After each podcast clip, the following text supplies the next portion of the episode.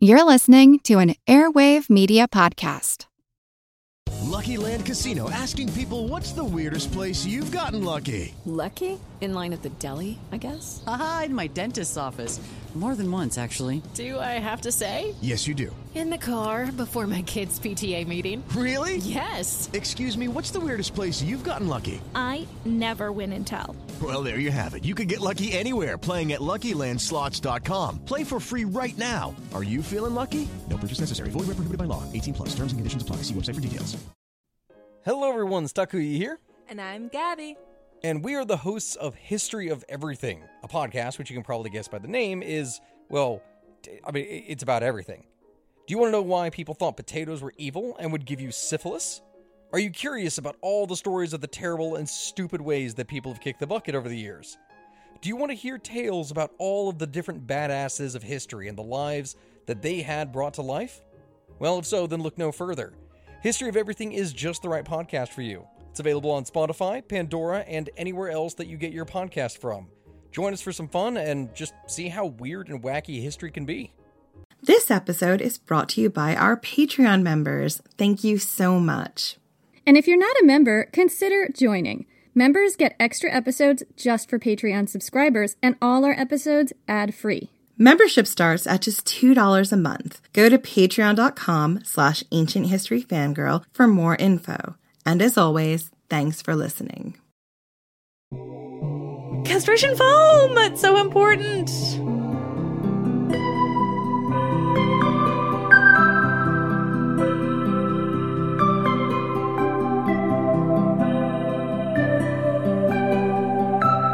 I'm Jenny Williamson, And I'm Jen McMenemy. and this is Ancient History Fangirl Scary Stories to Tell in the Dark Edition. And we're back from hiatus as well. What an episode to come back with. A seasonal scary story one. Did we take a break? Is that a thing that happened? we tend to take about a four to six week break in between seasons to, you know, center ourselves, get over the crippling depression that was finishing the story of Spartacus. She misses Spartacus. She's still like, Still not over it. me too. I feel that. I'm just saying, maybe you were on hiatus, Jen. I did not feel like I had a hiatus. Well, I mean, we didn't because we actually never stopped recording. But the, the nice thing about the hiatus is it gives us a, a little bit of time to catch our breath, No, it doesn't. to prep for the next season. Okay, it doesn't. I'm lying. These are all lies. Okay, I'm just going to tell you guys what I'm most happy about. It is October. We're in pumpkin season. It's spooky season. It's spooky season. We're dropping this right before Halloween, and we are going to tell you some of our favorite ancient world scary stories to tell in the dark. And we've got a special guest, and that is the one, the only Liv Albert from Myths Baby. Welcome. Hi. Hi. I mean, who else are we going to ask on here to tell us a very scary story from ancient mythology? You guys say ask as if I didn't hear that you were doing a spooky stories episode and say, Can I come on it? She sort of insisted. I mean, that did happen. this was kind of on me. I just sort of said, I'm going to be on this episode. Let's chat.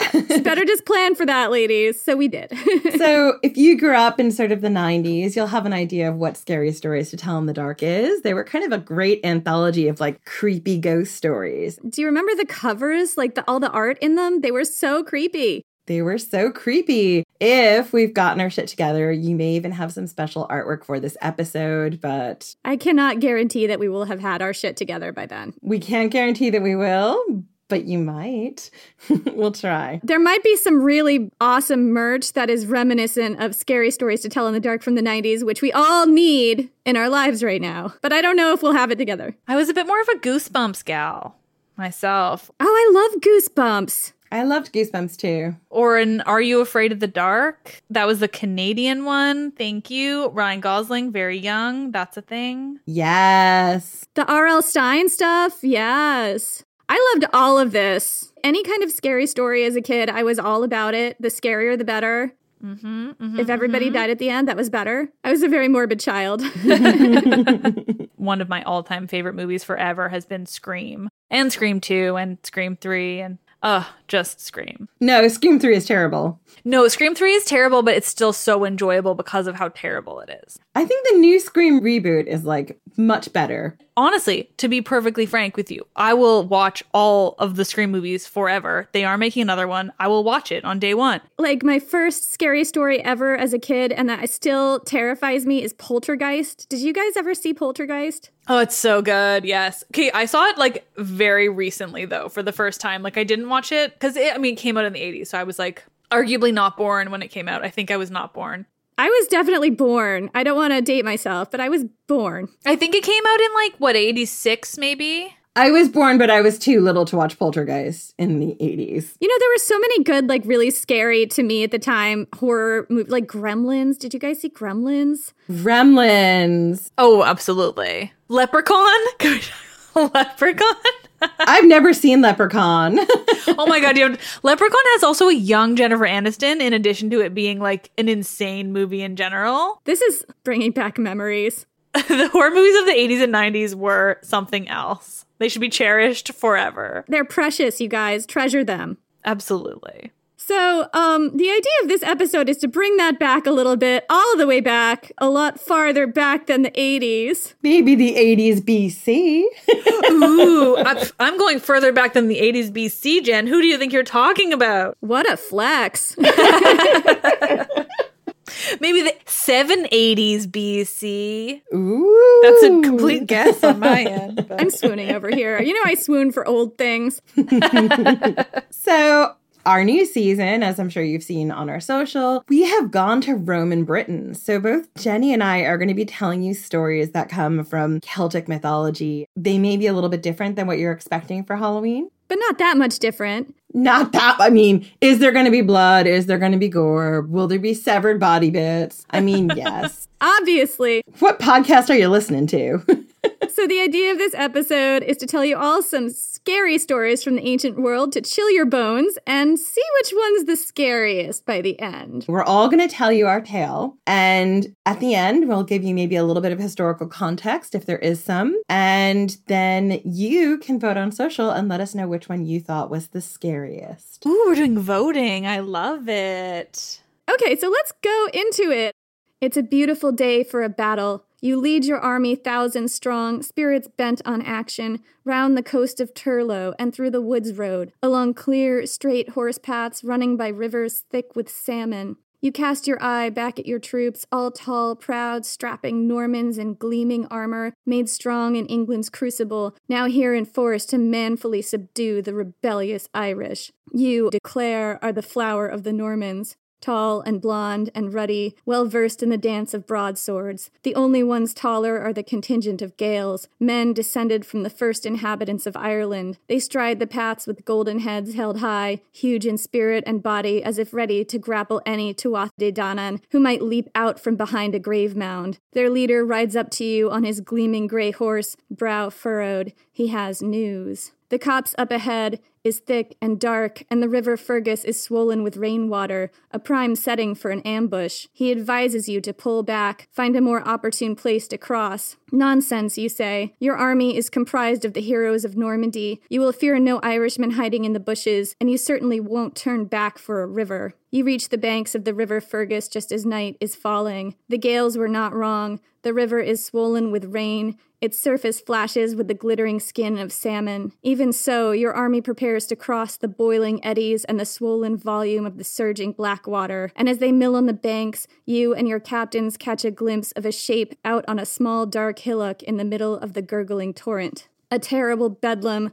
That's the only way you know to describe her. A distorted, monstrous form, lone and ancient, stooping over the bright, spouting river, skin rough as old leather, eyes crinkled elf tracks, hair long and racked with hideous tangles, her cheeks foully ulcerated, her nose curved like a fishhook, and her eyes dripping bleary tears. So astonishingly ugly is her appearance that at first you don't notice what she's doing, but then you do, and your mouth hangs slack in horror. All about her stand massive bloody piles, disassembled arms and legs, bones sticking out and broken, heaps of intestines and gleaming innards, a cairn of decapitated heads, gaping and bleeding higher than her own. You watch her kneel by the river and wash her spoils, and you notice the bright water is not so bright after all. In fact, as far as you can see, its surface is dulled by a scrim of hair and grease and gory brains. You glance to left and right, examine the faces of your officers. Do they see this? Their wide eyes and gaping mouths assure you that you're not the only one. You're not going mad. A hush of horror has fallen over your army. Then everyone looks to you. You are the flower of Normandy, the leader of this army. You must say something. Old woman, you declare, and she looks up, peering at you malignantly from crimson lined lids. What name have you? Who are your people? The woman opens her mouth, but you do not understand her speech. Suddenly, the leader of the Gaels stands at your elbow, glowing with some internal sun brought forth from the dawn of Ireland. I recognize this one, he whispers in your ear. You must be very careful, General. Only one of our heritage can understand her speech. Then translate, you command in your forthright way, and the Gael does. The dismal of Burren am I, the woman says, through the translation of the tall, ruddy Gael. Tis of the Tuatha De Danann I trace my lineage. I come to meet you on your way to a fateful battle to deliver a warning. It is the only one you'll get. You hear your army murmuring at your back. They are restive with fear. You must infuse them with courage, though your legs are shaking and your heart is struck with terror. We need no warning, you declare, and we hold no fear. But whose kin are these poor mistreated dead lying on this barren shore? The withered crone does something with her face that might have been a smile, were it not so hideous. Don't you recognize these corpses, great de Clare? she asked you. You stand among them even now. You ride to your death this minute. And then, without another word, she holds up by its matted golden hair a severed head, mouth agape, eyes staring, blood running thick down the shreds of skin and tendon trailing from the stump of its neck. You know that face. You'd know it anywhere. It is your own. Ooh, I've got goosebumps, Jenny. Mm-hmm. I love that. You want to guess who that is? Um, is it a banshee? It's totally a banshee, Jen. How did you know? Maybe because I've talked about it a lot. I mean, I was expecting more wailing. I know. I, w- I, w- I always expect the scream. Well, you'd think that, but actually, so this account that I just read you, I wrote it, but it's cobbled together from some of the most ancient mentions of the banshee that there are in Irish folklore, and that's how they describe her as the washer at the ford, which is a depiction of the banshee that actually dovetails a lot with other women who serve as warnings of somebody's death as they're riding into battle. Like, for example, the Morrigan, like they're actually kind of tied together. And I thought this was the scariest and kind of an unusual way of depicting her, so I wanted to use that one instead of the, you know, expected one. Yeah, it's more of a misdirect. That's right. It's a little bit of a fake out. I love it. So, I want to dig into the history of the banshee a little bit. Yeah, and also the story becomes even scarier, I suspect, when you know the historical context. Yeah. So, the banshee is a female ghost or spirit in Irish folklore whose presence foretells your doom. And if you know anything about the banshee, you think of the blood freezing wail. She has this unimaginable grief that echoes across the countryside and is very scary. This is such an old, terrible movie, but I will always think of it Darby O'Gill and the Little People. Has anyone else seen that? Oh my god, me too! Right? They have the scariest banshee in that movie. I can't believe you also have seen that movie. With a last name like McMenemy, why are you surprised that I've seen that movie? have you seen this movie, Liv? It's like, it's actually terrifying at the end. No, I've never heard of that. So, anyway, the word banshee comes from an old Irish word that means woman of the fairy mound. Since its earliest history, this spirit was associated with Neolithic grave mounds. The oldest mention of the banshee is tied to a historical event, which was the struggle between the Irish O'Brien family and the De Clares, who were a powerful English family originally from Normandy. And they were warring for control over a region of Ireland, which was very fiercely independent, and it had held out for more than a century after the original conquest of Ireland by Anglo Normans. So, the book that the Banshee appears in for the first time that I found is called The Triumphs of Turlough, and it's a historical account of the time written by a chronicler who probably lived during or very close to the time of these wars, but it also contains a lot of fantastical details. And In The Triumphs of Turlough, the Banshee appears in several different forms, sometimes young and beautiful. And when she's young and beautiful, she always gives you good news, and sometimes absolutely terrifying. And when she's terrifying, she gives you really bad news. And it's the terrifying ones that I thought were the most interesting and colorful, and they show many of the qualities that the Banshee does become known for right from the beginning. So, I'm going to tell you guys how to spot a Banshee. Oh, please. So, she predicts death, your own or possibly a family member's. She is said to live in a she, which is the Irish word for an ancient Neolithic grave mound. She has long, streaming hair and often wears a green dress and a gray cloak, and her eyes are red from weeping. She may be unusually tall or unusually short. Jenny, this sounds like it might be me. So, Jen is a banshee. The unusually short. Sometimes the banshee might appear in the form of a young, beautiful girl who recently died in your family. So it would be like personalized to people who died in your family. Sometimes she appears as an old woman in a shroud or veil and she's hunched beneath the tree and lamenting. And sometimes, this is the version that I incorporated into my story, you meet her washing your own bloodstained clothes at a river ford, which means you're gonna die soon. In some areas, she's called the little washerwoman or the washer at the ford. And of course, this is the main thing with the banshee is the shrieking. The banshee is said to emit this ghastly shrieking sound, which is more grievous and mournful than any other sound on earth, sharp enough to shatter glass. I always heard it was like a keening, like a deep grief wail. No, you're right. It's a wail of grief, so painful and profound that it'll rip the soul right out of your body, Jen. What? Oh boy. One interesting thing about the shrieking is that in some parts of um, ancient Ireland and Scotland, professional mourners were sometimes hired to weep, shriek, and keen at funerals, and the best ones were very sought after. So this is something that might be based in history. Yeah, I feel like that that comes from somewhere else too, right? Oh yeah, this is not the only place where this happens. Okay, good. I was like, that sounds so familiar. Did they also not do this in ancient Greece? I feel like they did. Like, I don't know about hiring professional mourners. oh yeah, absolutely. In Roman Greece they did. They did, right? Because, well, mourning was such a huge thing. Like, they tore at everything. When a woman was mourning, it was like very important and very expressive of how important the person was who had died. Yeah, absolutely. So I'm going to tell you about how you can see a banshee because not just anyone can see a banshee, at least not in the oldest mythology. So, in some legends, only those of pure Milesian descent can see and hear a banshee. So, this is getting kind of into the weeds of Irish history and like, you know, pseudo mythological history. But the thumbnail version of this is that the Milesians are a mythical race of Gaelic people who traveled to Ireland from maybe Iberia or modern day Spain after traveling the earth for centuries. I'm just gonna say this: if you get, if you if you get the chance to have the Iberian secret pork and you're in Spain, do it. Get the secret pork. Secret pork sounds questionable. It's pork and it's secret. so, the story of the Milesians is told in the Book of Invasions or the Book of the Taking of Ireland, which is an Irish Christian mythological pseudo history of Ireland from the beginning of time to the medieval era, fragments of which date from the 7th and 8th centuries AD. The sense that I get is that medieval monks wrote this history as sort of an answer to the Iliad. Like they wanted an Irish Iliad. Based on the name, is I'm just curious, is it something about like like the invasion of Ireland and like colonizing Ireland? Is it more of like an English account of taking Ireland than it is like Irish original or it is it is Irish? It's Irish, and um, it's basically a book of like six different waves of invasion and colonization by different people. A lot of them are mythological people, like the Tuatha De Danann, which I'm probably not pronouncing correctly. You sound very confident. Yeah, so there's all these sort of mythical battles, and people figure very strongly who the Christian monks wrote down as sort of like magical heroes, but actually they were probably pre Christian gods.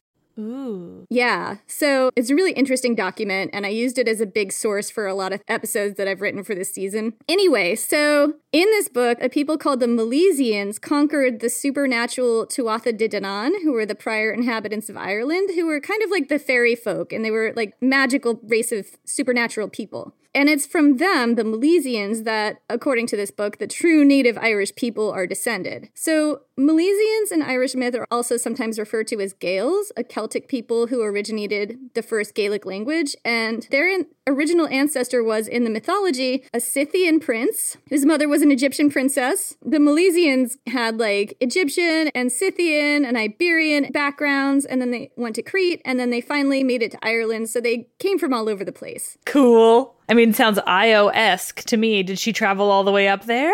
Yeah.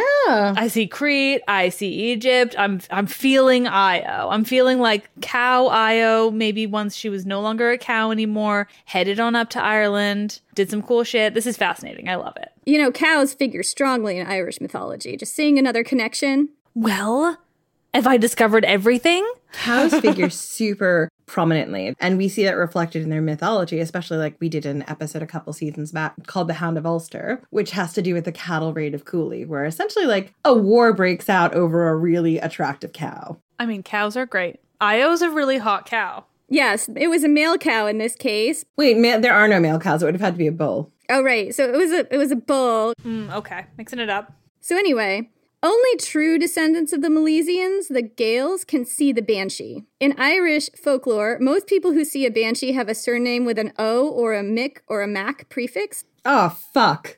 So Jen would be the one among us who can see a banshee. Those specific prefixes are Goidelic, I'm sure I'm mispronouncing that, but they come from Irish, Scottish, Gaelic, or Manx languages rather than being Norman, Norse, or English, that kind of thing. So in the Triumphs of Turlough, there's one scene where a declared general encounters a banshee but can't communicate with her, and he has to ask some Gaels in his army to translate, and that is something that I worked into that scene. So some families were said to have their own specific personal banshee. For example, the O'Briens in the Triumphs of Turlough had one called Efall, I think I'm pronouncing that right, who had a host of 25 other banshees, so she had an entourage.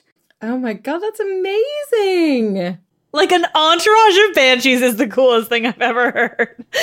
right, so if your last name happens to be O'Brien, then that's what you're going to get when you die. Get excited. Right? Like, sorry, that's what I want for my life. I'm excited for you. So, the Banshee is the most Irish of the Irish legends, right? Well, there's some interesting connections outside of Ireland, actually. I did find mentions that there were also banshees that appeared in Norman mythology from around the same time as they did in the Triumphs of Turlough, which is the oldest mention of the banshee that I found. And I couldn't find any of those directly, and my French is not good enough to be able to research things in French, so I'm probably missing out on a lot. But I did find references to Les Dames Blanches, which means the white ladies, a similar female spirit in French folklore who also warns of impending doom and utters a heart stopping wail. And they're also said to hang out near streams, ravines, and bridges. So they're also associated with flowing water. You know why that is, I suspect. I think it goes back to Greek and Egyptian mythology because the waters were liminal, right? It's the barrier between the living and the dead. The river Styx and the waters in the underworld. Is it Ra who traveled on the Egyptian barge through the underworld? And also, that's very Iron Age liminal space where people were throwing sacrifices into bogs and things like that. There's definitely something there about water being this sort of connection between the mortal and the immortal realms.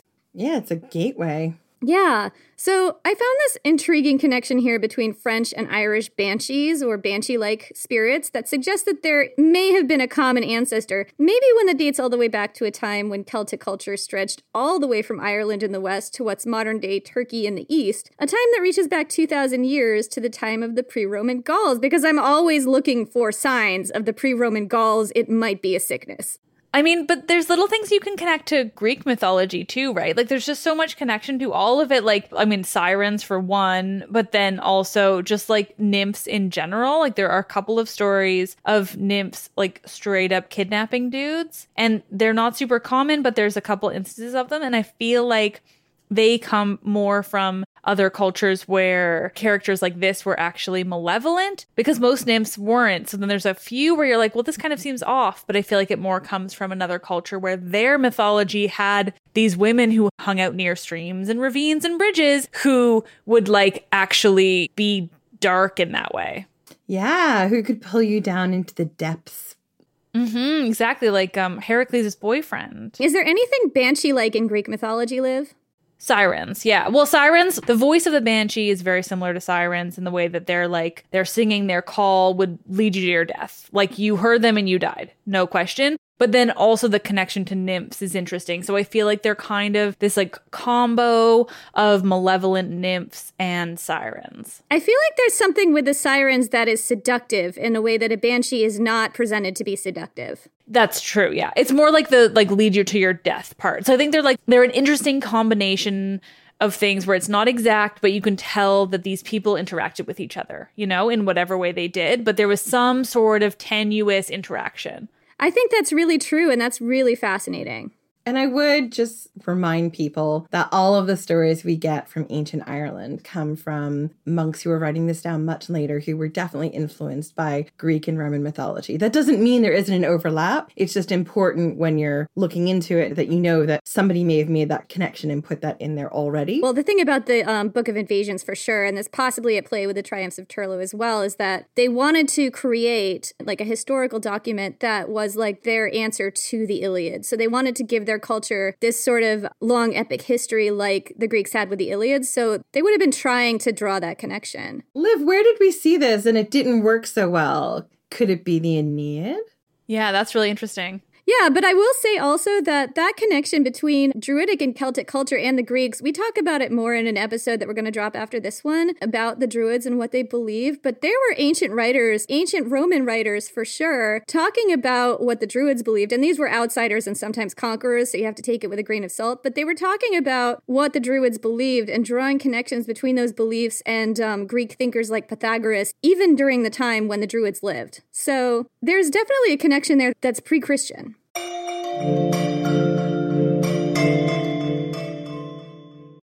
Step into the world of power, loyalty, and luck. I'm gonna make him an offer he can't refuse. With family, cannolis, and spins mean everything. Now, you wanna get mixed up in the family business. Introducing The Godfather at ChumbaCasino.com. Test your luck in the shadowy world of The Godfather slot. Someday, I will call upon you to do a service for me. Play The Godfather now at ChumbaCasino.com. Welcome to the family. VGW Group. No purchase necessary. Void where prohibited by law. See terms and conditions. 18 plus.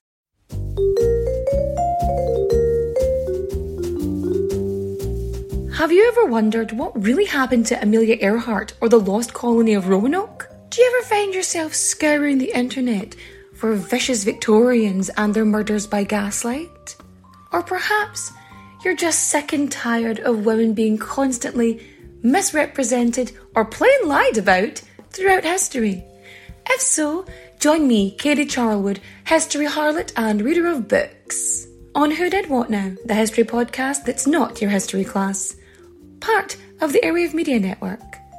Available on Apple Podcasts, Spotify, or wherever you listen to podcasts.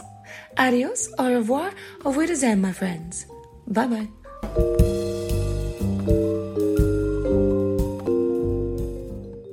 I'll be seeing you.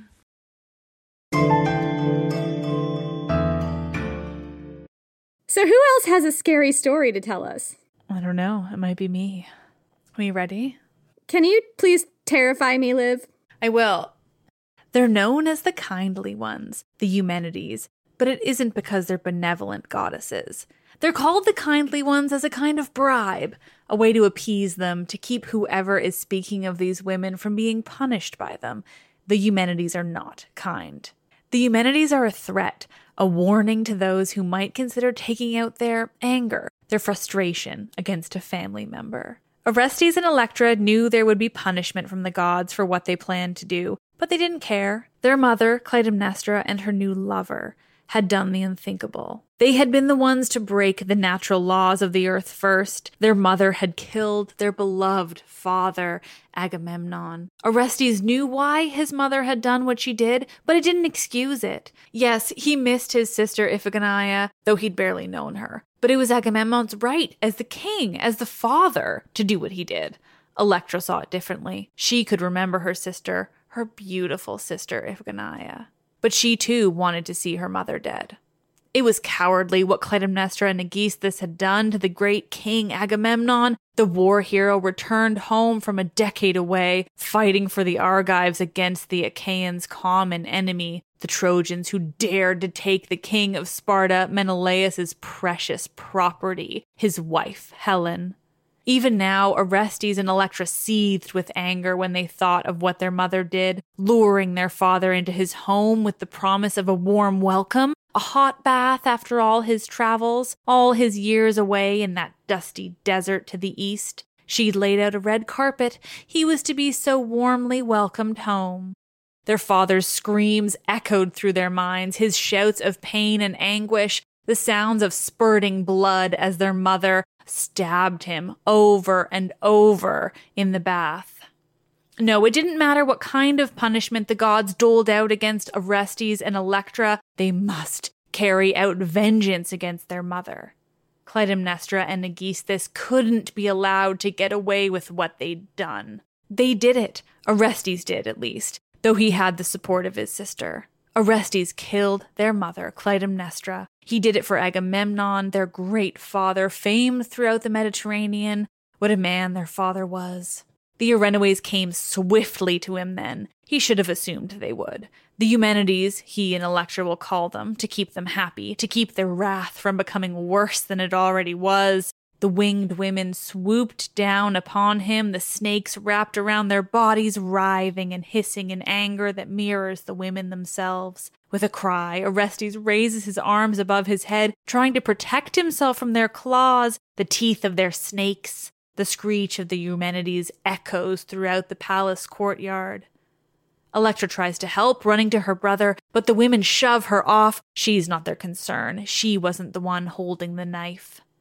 Orestes runs, arms still waving above his head, colliding with limbs and snakes and flapping wings. The screeches still sound throughout the courtyard, the town, the mountains, as Orestes tries to run from these women, only to have them follow him wherever he goes. Orestes wasn't the only person hounded by the Erinyes, the Furies, for his crimes against family members, just the most famous, the one whose stories carried through the ages.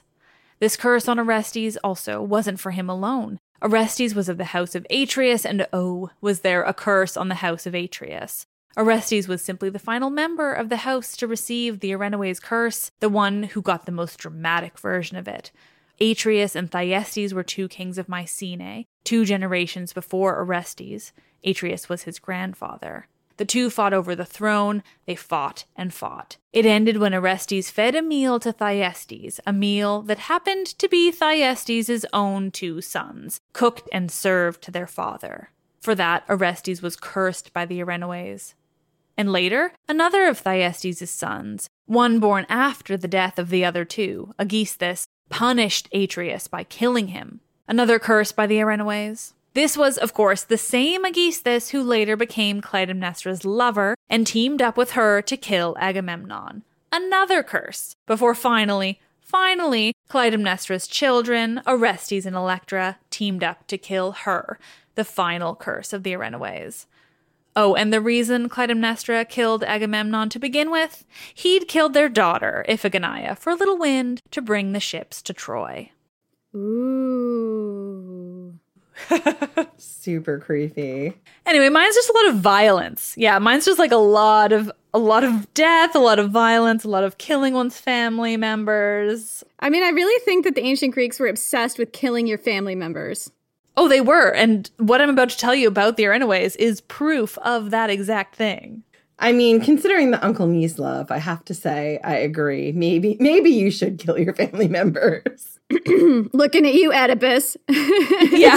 Well, I'll get there. I'll get there. Don't worry. That's in this. So the Erinyes is my favorite name for them. That's their Greek name, but they're better known as the Furies, which is sort of an anglicization of their Roman name. But they were three women who were born of patricide, hence where we'll get to. They were, I mean, women is maybe a stretch of the term because what they really were, it was crazy, badass monster ladies, hell bent on punishing those who have broken the most sacred human laws. Don't kill a family member. The Greeks just did not want you to do that at all. They frown. They frown on that. They frowned upon it completely. So the Erinyes, they tended to focus their vengeance very specifically on those who'd committed crimes against their parents, their siblings, their children, but most importantly, their parents. Those were the people really in charge. And they focus their wrath because of the story of their birth. But how did that work with exposing children? So let me get there. Jen, it's in this. Uh, oh, sorry, sorry, sorry, sorry. No, it worked in the same way. It was like they tried to do it, so it kind of counted. Um, but the point is, this all started because of how they were born, which we have all talked about so recently, but it probably won't come out all in relation. So just know that this is a story we have told each other a few times now. it just keeps coming up. It just keeps coming up because it's the best story. but essentially, You know what keeps coming up is castration. No, no, castration foam. no, but that's that's Aphrodite. This is castration blood, Jen. oh, sorry. God, there's no foam involved. It's a different bodily fluid. So, in this case, the Erinyes were born like Aphrodite and the Gigantes from the castration of Uranus by his son Kronos, but not of the foam, you see. Not from the foam. No, not the foam, the blood itself. Okay, I'm I'm quiet now. I mean, the foam is important, Jen, don't get me wrong. It's just that Aphrodite is specific to the foam and nobody else. So Kronos castrated his father Uranus and he like threw the parts into the sea. And from the drops of blood that landed on the earth as the bits flew, the Erinyes were born. And oh, did they fit the bill of those birthed of the castration f- blood? Not foam. I was about to say foam. Because, Jen, like you say, I'm very used to saying castration foam. No, but you're right, is that I'm so used to saying that. Not foam. Different thing. Castration foam! It's so important. It's just that we can't stop talking about the castration foam. I know. I put it in your brain. It's so important.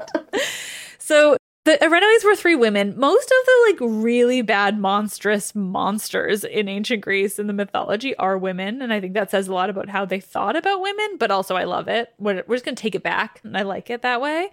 These three women, their names were Alecto, Megara, Megaera, I should say. Megaera probably is the pronunciation, and Tisiphone. It's spelled differently, as far as I know, than the Heracles Megara. So I'm going to say Meg- Megaera.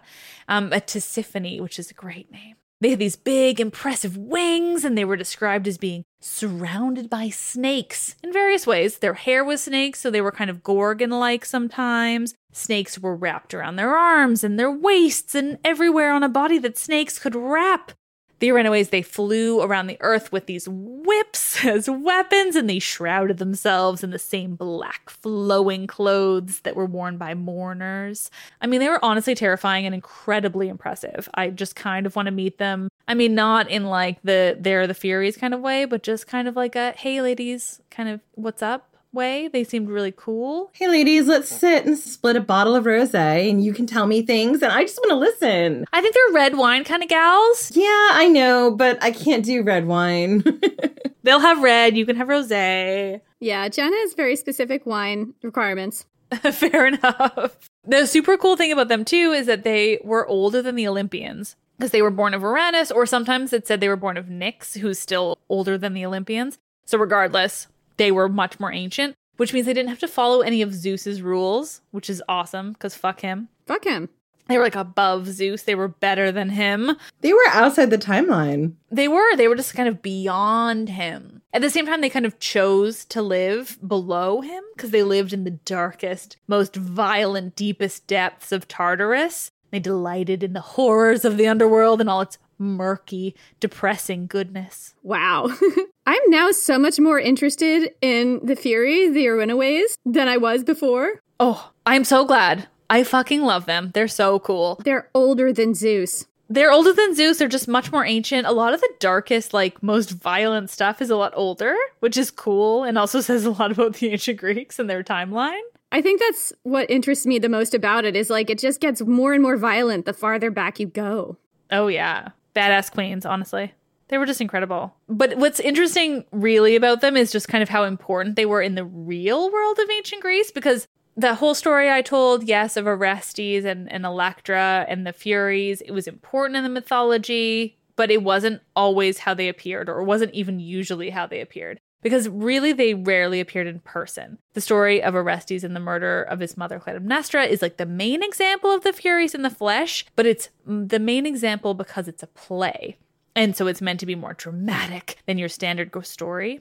The uh, tragedian Aeschylus wrote the only surviving trilogy of ancient Greek tragedies, the Oresteia. This is the third play in the trilogy. It's called the Eumenides, named for the Furies, but not their real name. It's their bribe name, the Kindly Ones. It's really creepy. Yeah, it's so cool. It's like they would refer to the Erinyes as the Eumenides to keep them happy. To be like, oh, you're so nice. I don't know what you're talking about. Like, oh, you're so harmless and lovely. I'm going to call you the Eumenides so you don't get angry. Never. You never get angry. Not at me, definitely. I just think you're so kind and nice. No, you're the prettiest ponies. It's fine. Exactly. Just beautiful and wonderful. Don't look at how I just stabbed my mom. It's fine. No, no, no. You're so nice. Right. So in this play, they they literally hound Orestes. It's a huge part of the play. But I, as far as I remember, in the production of it, they're invisible, so only he can see them which kind of heightened the drama, but also made it easier to perform because ancient Greek plays were really strict about how many people were on stage at one time. Like there were only ever three actors and the chorus on stage at one time. So you couldn't have like three women hounding Orestes unless they were the chorus, which now I'm questioning myself, but I don't believe that the Furies are the chorus in the Eumenides play. If they are, I'm fucked. But it's so fascinating because you think about it and you're like, what do the Furies say about mental health and mental illness in the Greek world? Exactly. And that's what gets so interesting past Orestes and Electra because essentially in every other instance of the Erinyes, they're a concept. They're a curse. They're not real people that appear. Like they appear in the story of Orestes because of the play, but otherwise, they're a curse. Whether it's like any kind of personification or not, but they're just like, oh, you're fucked because you did this thing, versus these physical women coming to get you. So, like Laius of Thebes, like you're talking about Jen, Laius of Thebes is cursed for trying to kill his son, Oedipus. He's cursed even though Oedipus doesn't die. Medea is cursed for killing her brother, Apsyrtus, and then she's later cursed by Jason for killing their children. Medea gets a double whammy of a runaway's curse. She is, I mean, she did kind of deserve it, but also not really. I mean, Medea's a queen. She doesn't give a fuck. She's. She doesn't give a fuck, and I respect that. Exactly, absolutely. She said, fuck you, and did what she had to do. Behold my garden of fucks, and thou shalt see that it is barren. Look upon it, and thine shall see that it is barren. Correct. Woman drove a dragon chariot away. This lady drives dragons and does not give a fuck. Gave no fucks. Absolutely no fucks. What a fucking queen. Yeah. So, I mean, it's these curses, or like Tereus curses Procne and Philomela for feeding him his own son. Tereus is a fucking asshole, though, so we don't really feel anything for him. I mean, I feel bad for his son. for sure. But, like, you know what? The things Tereus did, like, his son had to be had to be punished. And that's just kind of the way it works in Greek mythology sometimes. Like, sometimes you are punished because your father did horrific things. Sometimes that is just the way. And granted, it's not ideal. Not ideal. Yeah, but just such is life, you know? But essentially, the coolest thing about the Furies in general is like they're just, they are real and they're not real. They're like this sort of conceptual curse where you know you're being cursed by the Erinyes, but they're not going to come to you because you're not even worth their time. Like, you're so shitty. You're not even like worth these ladies coming to you and scaring you with all their snake selves and wings. You just know that you're cursed because of the Erinyes. They're scary as hell because they're so sort of invisible and sort of in the background of terror versus coming to you and being in your face. I almost feel like the things you can imagine in your mind are always more terrifying than the things you can see anyway. Well, exactly. Exactly. They're just like, they're beyond you. They're better than you. You're not even worth their time. You'll make the Furies into something more scary in your head than what they are. So it's almost their secret weapon is not appearing in front of you. Exactly. It's intentional. Yeah just to fuck with you. And also to me, this could explain a lot of like sudden like mental health issues that might sort of happen to people, like PTSD and things like that that you might see from people returning from battle back into society and integrating. Psychopathy too, and like inexplicable murder that might have happened because of various psychopathies. And they would explain it by like, oh well, the Erinyes are hounding them, you know? That's all there is to it. Like that's that's why their mental health declined. It's just fascinating the way they would try to understand and explain those things. Yeah, and I guess if you know you are in an ancient Greek community and it's kind of a small community, probably the people most accessible to you if you are going to have a violent mental break and kill somebody, it'll be your family because they're right there. Exactly. Yeah. Not to say that people with mental health issues have violent tendencies necessarily, because we're not saying that. No, they don't. I mean, most people with mental health issues tend to be the victims of violence as opposed to the other way around. But we're just saying, like, in the ancient world, how might they have explained something like that? I'm sure it happened sometimes in the way that it happened here.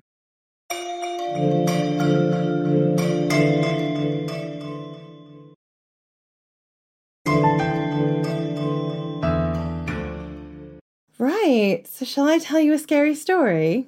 Please. Terrify me, Jen. All right. The fires are dark. Your mother doused them this morning before the sun rose, because to have your fires lit this morning would be an invitation to the dead things, the dark things that walk the earth, to visit your home. It would be a beacon calling them to your house, and you have had enough hardship this year, enough hardship to last a decade. This year, the Samhain bonfires will burn hotter and taller and brighter than they have since before your mother was born. You heard her talking to the Druid priestess, asking her what she should offer to the Aos Sí, the fairy folk, the dark spirits. Your mother's voice caught in her throat. What must she give the Aos Sí to keep you safe, to keep you from joining her husband in the world beyond? What will the Aos Sí accept to stay away another year, another 20 years? The priestess's eyes were sad and kind. Three cows, two pigs, and a white cockerel. Almost more than you have. Almost all the cows that came down from the high summer pastures. But the cows came down from the pastures, even if your father didn't, and you must thank the gods for that. Your mother agrees quickly, and you and your brother are left to figure out how you will survive by giving up so much.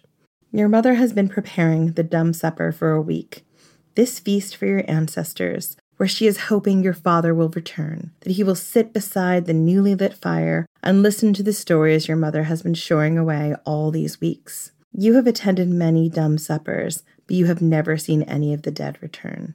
Your mother believes if the supper is perfect, if she follows everything the druidess has told her, that your father will appear, that she will be able to see him one more time, to look into his dark blue eyes and tell him all the things she only hopes he knew before he died. That no matter how loudly they fought, she loved him as much as the oak loves the sky. Your mother plats your hair, weaving it into a long shore rope. She smiles as she looks down at you, telling you how lovely you have grown, how pleased your father would be if he could see you, your brother is tired and hungry. He has dark hollows under his eyes. He's returned from a day of mumming, going door to door and collecting sacrifices for the bonfire. He has changed so much this summer. He's taller than your father now, and he's ready for his own farm or for a war band. He isn't sure which he wants more. It's time, he says softly. Your mother opens all the windows, all the doors. She lets the cool dusk air into the house. She invites the spirits to walk amongst your corridors, to bring you news of the other world. Your brother thinks she is foolish, that the dead are the dead and they will remain so, that Samhain is just another reason to celebrate after the harvest, after the cows have returned to the nearer pastures for the winter. Your brother does not don an animal skin, he does not paint his face, he scoffs at you. He shakes his head as if you are a small child and not nearly a grown woman who should know better. You adjust your wolfskin cloak, the one your father made you when you were 10. It's too small now to provide any real warmth, but that's not why you wear it.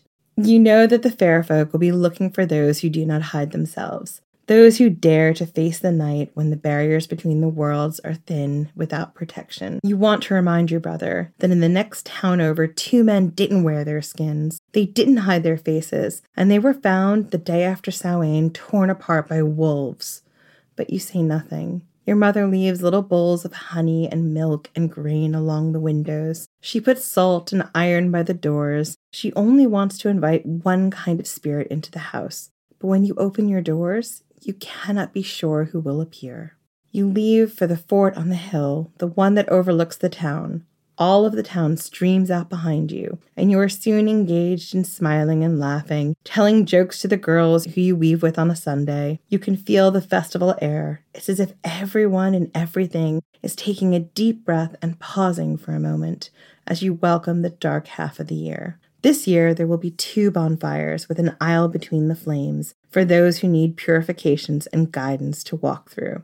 The priestess calls to the gods. She begs for them to see your village through the winter. She asks that the dead who walk amongst us tonight are kind, that our fields will be blessed, that those of us who are grieving and suffering will find a light through the darkness to come.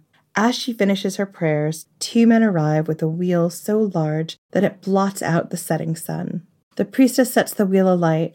It is spun round and round, a dizzying dance of flame and brightness. When the wheel stops spinning, it falls into the center of what will be the first bonfire. Each bonfire is filled with the sacrifices to the gods, wicker men complete with animals waiting to be burned. The second wheel is set alight. The process is repeated until two roaring bonfires blaze on the mound.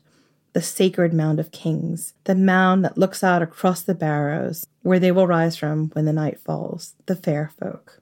The rest of the evening descends into revelry. There is dancing and singing, and the blacksmith's son keeps looking over at you. He's wearing the skin of a bear, one you know he caught and killed himself. Most of the village takes turns walking or running between the bonfires, silently asking the gods for purification for their crimes or for help in the year to come. When it's your turn to walk through the bonfire, you're surprised to find the blacksmith's son at your side. He takes your hand in his and you walk together. When it's time to leave for the dumb supper, your mother goes on ahead. She loops her arm through your brother's and scolds you not to dawdle. Oh, and be a dear and make sure you bring back a torch from the fire. Your mother hands you the family torch, the one your father used every year to bring a flame home from the communal bonfire on Samhain. You have no idea what you talked to the blacksmith's son about, but you know that you are both talking and laughing. Your bodies are close together, and you lose track of time. You feel safe. You don't hear the sounds of the wolves of legend who leave their barrows at night to hunt the stray men. You don't hear the wails of the lady in white or the snarls of her boar that travels the woods on Samhain to harass and haunt stragglers. All you hear are the sounds of other people as they head home, eager to greet the ghosts of their beloved ancestors, to invite them to stop and listen to the tales of the year. When you get to your house, the first thing you notice is the silence. A horrible red light emanates from the doorway. The line of salt has been disturbed, and then you hear the crunching, the sound of teeth scraping against bone and gristle. You hear your mother crying. You can see her white gown shaking as she sobs. You look across the room and you see your brother first. He is seated in a chair at the table. His face is a mess of bloody ribbons, his body a wet and weeping broken thing. Above him stands a creature from the fairy mounds. Dullahan. His head is in his hands, his lips are curled around your brother's innards. The Dullahan stops feasting for a moment. He places his head back on his shoulders, and then he turns to you. You drop the torch. The fire burns for a few more minutes, and then it gutters out. You have seen Dullahan. You have seen the dark creature from the mound, and you know what that means. You have seen your own death. The blacksmith's son pulls you back by the arm. There is nothing you can do for them. It is best you come with me. So you follow him. You follow him for what feels like hours, for what feels like the entire night. And when he stops kneading, when he motioned you to step through the barrow, you do not hesitate. You remove your wolfskin because you will have no more need for it in the world below. Scary. Mm. so that was a little bit about Samhain, which we've had so many people ask us to talk about. And Samhain is super, super fascinating. People will call it Celtic Halloween or ancient Celtic Halloween. It's sort of true, but it's not really true. It was the start of the dark half of the year in the ancient Celtic calendar, and we don't know a lot about it because it wasn't written down. This is a problem we see frequently, but we can glean some things from mythology. But again, just a caveat most of that mythology was written down by Christian sources who had their own lens and axes to grind. So, Samhain was the time when the ancient Celts believed that the veil between the worlds was thin. It happened roughly between the autumnal equinox, when the nights are equal, and that's about September 21st, and the winter solstice, when the days are shortest and the nights are longest, and that's about December 21st, give or take. So that's where you get the date of October 31st from.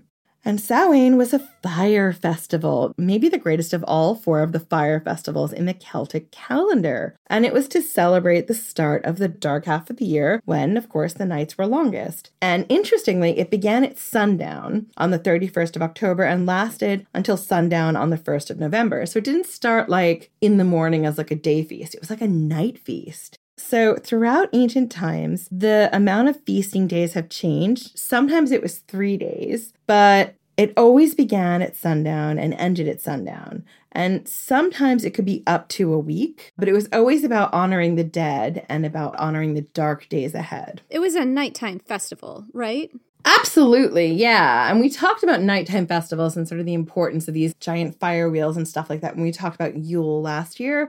Yeah, this is really reminding me of Yule. All of the research reminded me so much of Yule. There's even allegedly a fairy hunt, like the wild hunt that we saw in Yule, that can come out and sort of attack you on Samhain and bring you down into the barrows. That's really interesting because I feel like Yule was a really Germanic holiday. And um, what I'm seeing here, Samhain is more of a Celtic holiday, but there's so much bleed through. Like they even have the fire wheels. They just have it at a different time of year, slightly. Yeah, and the fire wheels are debated as to when they had them, if they have them, that kind of stuff. The same with the Wicker Man, we don't 100% know. That's Nicolas Cage, though, right? Pardon the? Making a bad Nicolas Cage joke. I'm thinking of the Christopher Lee one, which is terrifying. Yeah, I've heard of that one. I want to see the Christopher Lee one. But yeah, so I've I've added in some things because we don't know exactly what they did on Samhain. So here's the thing about Samhain: it was also the time of year when you could communicate with the dead. You could ask them for advice. You could invite them into your homes and tell them all the things that they'd miss. It was like it was a great time to commune and talk. But along with the dead that you welcomed into your house, fairies and other dark creatures walked the earth. And they might come into your house. If you invited the dead that you wanted to come into your house, they might come with them. That's scary. Yeah. I mean, I use two creatures here. I use the Dullahan, which is a headless sort of male banshee, but also could do terrible things to you. And the Puka. And the Puka was um, the person that you dedicated your harvest sacrifices to. But they were a shapeshifter and they were tricksy and they could trick you off your path. I see. So the Puka was the blacksmith's son. Mm hmm. You could protect yourself on Samhain. There were certain things you could do. So here's one of the things you could do, which we saw in the story. You could wear an early, like a proto costume, which usually consisted of animal skins. Sometimes you painted your face with ashes from either your own hearth bonfire or the Samhain bonfire or mud. And that was supposed to like confuse them. They're supposed to be like, oh, that's actually a fox. So you wouldn't get taken up into like one of the six different things that walk the earth during this time, which was like the wild hunt fairy horde. There were these women who came out of the barrows and turned into werewolves and ate all your sheep, which I find fascinating. There was a woman in white, much like your banshee. She was called Lady Gwen. And she had a wild boar with red eyes. And if you saw her, it was supposed to like mean your death. And I think her boar could like attack you and eat you. You had the Dullahan um, and you had Pukus. So you had a lot that was happening. Wow. I really did appreciate the number of severed heads in this episode. We got up to two. that was awesome. And the other thing you could do is maybe just not invite bad things into your home, like the narrator's mother did. You could close up all your doors, you could leave your offerings outside for the Fae folk. And later on, you carve turnips because they remember they didn't have pumpkins. Pumpkins came from America, and you lit them with coals, and they were supposed to be these little lanterns that kept the bad spirits away. This is so proto Halloween, Jen.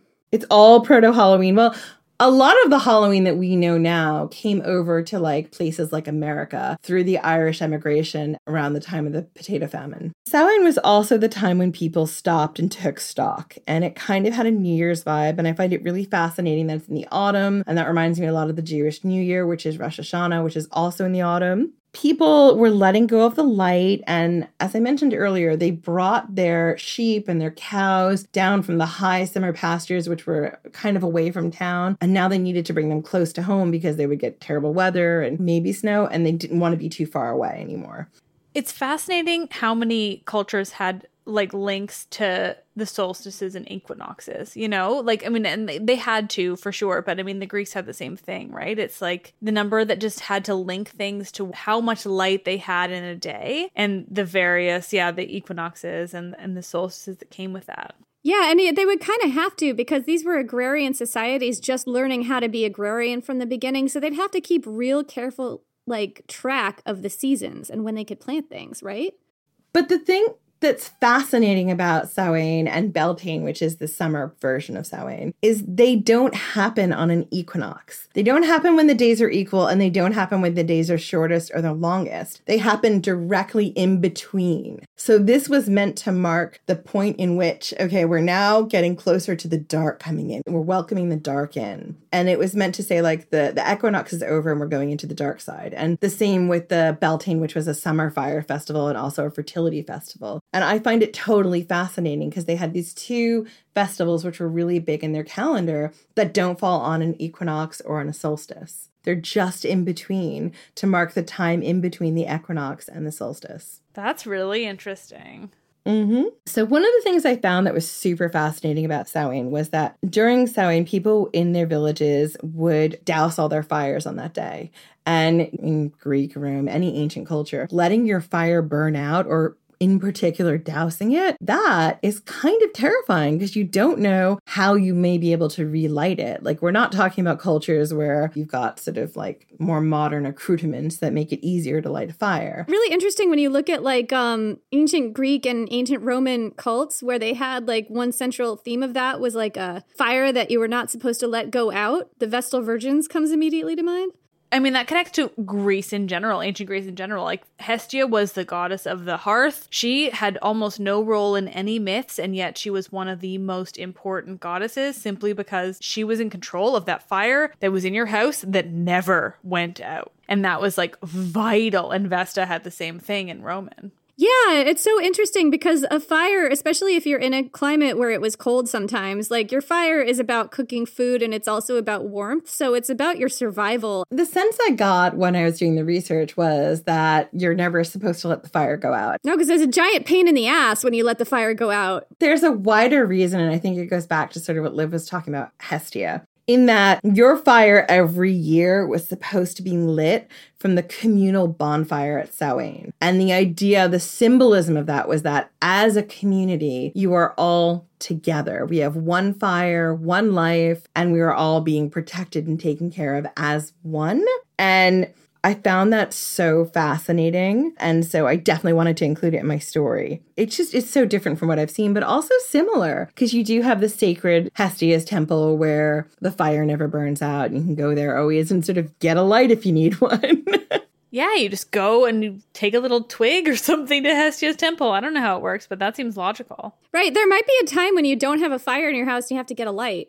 Yeah, there's so much about Samhain that we really should do a mini-sode, but I wanted to talk about a couple of other little things. There's two big Roman influences that happened in Samhain, and it's difficult because of how it's written to know if they influenced the actual ceremony, if they were added into the ceremony, or what. And the first, there's a lot of games you play on Samhain with apples. And apples were sacred to the goddess Pomona, and they feature really strongly in the Samhain celebrations, which is not surprising because it's in October. You would have had a lot of apples harvested. You would have to do some stuff with those apples, or they wouldn't last the winter but there's sort of like a prototype of bobbing for apples where they used to tie apples on a string and on one side would be an apple and on another side would be a candle and you'd be blindfolded and then they'd spin the apple and you'd try to bite the apple and not the candle i'm not sure how that worked i don't know how that worked That's how, what, how, how?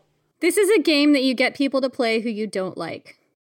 Well everyone is very drunk at this point in time Absolutely. yeah, and there was another one where I think they threw apples at each other, and eventually this became how they bobbed for apples during our Halloween celebrations. It sort of all moved. And my husband was telling me, um, my husband's British, that when he was a kid, they used to tie apples and donuts on strings and blindfold you.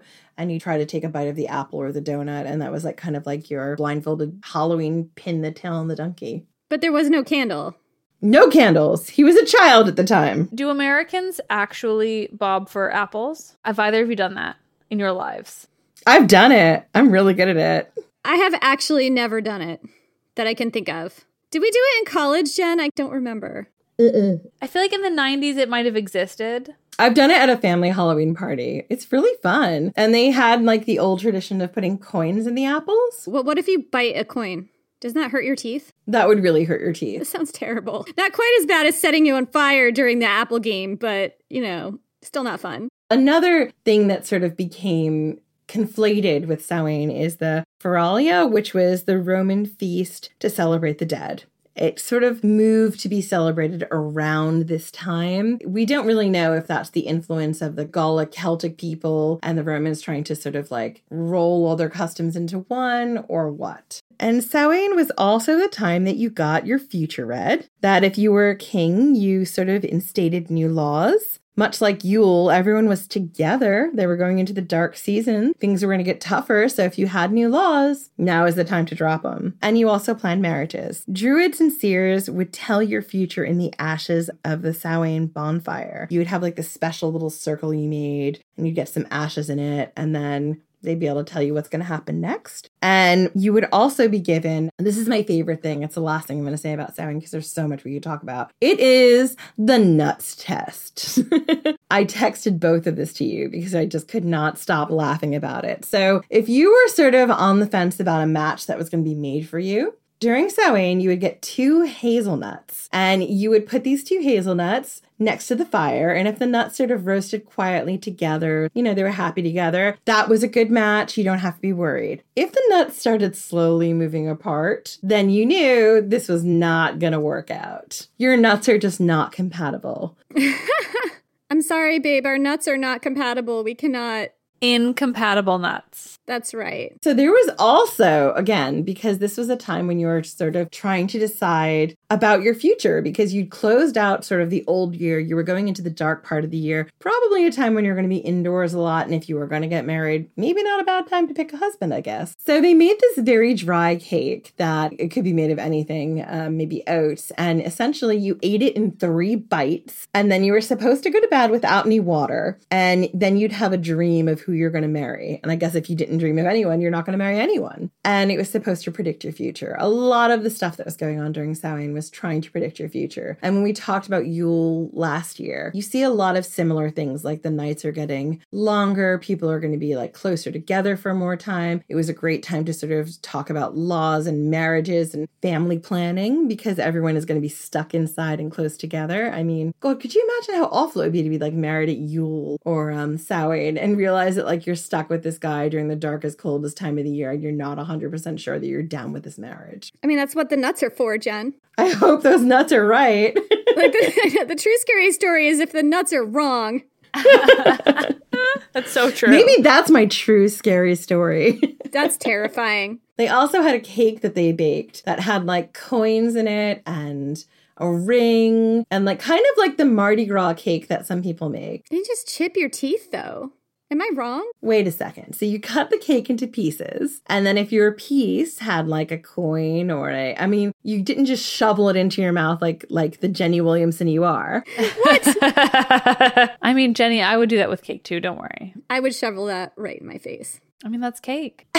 if your piece of cake had a coin in it or it had a ring in it, then, you know, the coin meant you were going to get money in the year going forward. And the ring meant you were going to get married. These are all very dangerous baked goods. Don't eat any of the ancient cakes. Don't eat the ancient cake. There's metal in it. So, those are our scary stories to tell in the dark. I find us terrifying. I find us terrifying for many reasons. We are terrifying, ladies. We are utterly terrifying. That was awesome. Which one do you guys think was the scariest? I don't know. I think it might have been Jenny's. Jenny's had the most violence. Jenny's definitely had the most violence. Mine was definitely the saddest, I think. I don't know. Liv's had a lot of violence too. I know enough about like Samhain too, where it's just like that one connects to me more because it's like so personally I have a super hippie mother and so she would always tell me about like whatever origins she knew of when it came to Halloween.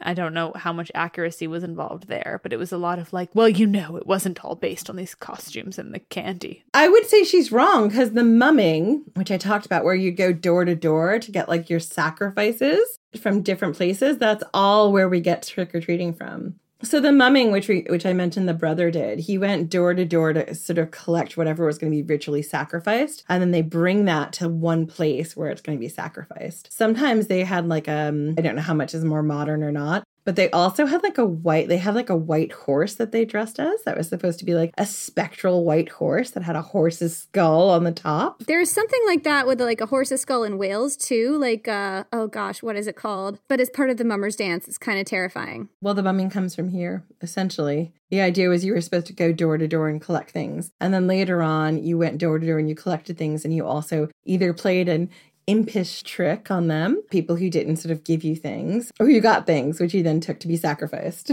Just hope there's not coins in the candy, but if there is, then. But if there is, if there's a razor blade in your candy, it goes back to ancient Samhain. That's right. It's very much part of the tradition. This has been awesome. we hope you have all enjoyed our scary stories and they see you through the spooky season. Liv, thank you for joining us. Thank you so much, Liv. We loved hearing about the kindly ones, and I will make sure I call them only the kindly ones. But the Erinyes is such a better name. I'm only going to call them that. So do what they will. Liv, where can we find your podcast? Well, I'm Let's Talk About Myths, baby. And only because I've had a few drinks and will I actually sing that with other people around. You can find my podcast anywhere you listen to podcasts anywhere you procure fine podcasts. Indeed, I am there. I assure you. We'll put up a vote for you to vote on your favorite scary story. Thank you so much for listening, and we will see you in two weeks.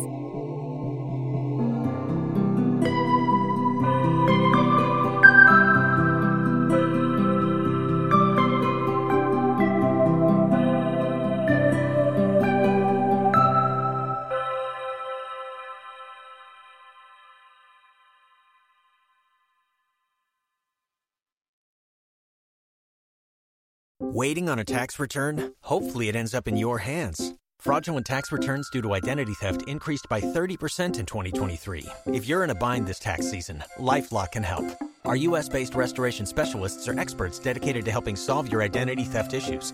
And all LifeLock plans are backed by the Million Dollar Protection Package. So we'll reimburse you up to the limits of your plan if you lose money due to identity theft. Help protect your information this tax season with LifeLock. Save up to 25% your first year at LifeLock.com slash aware.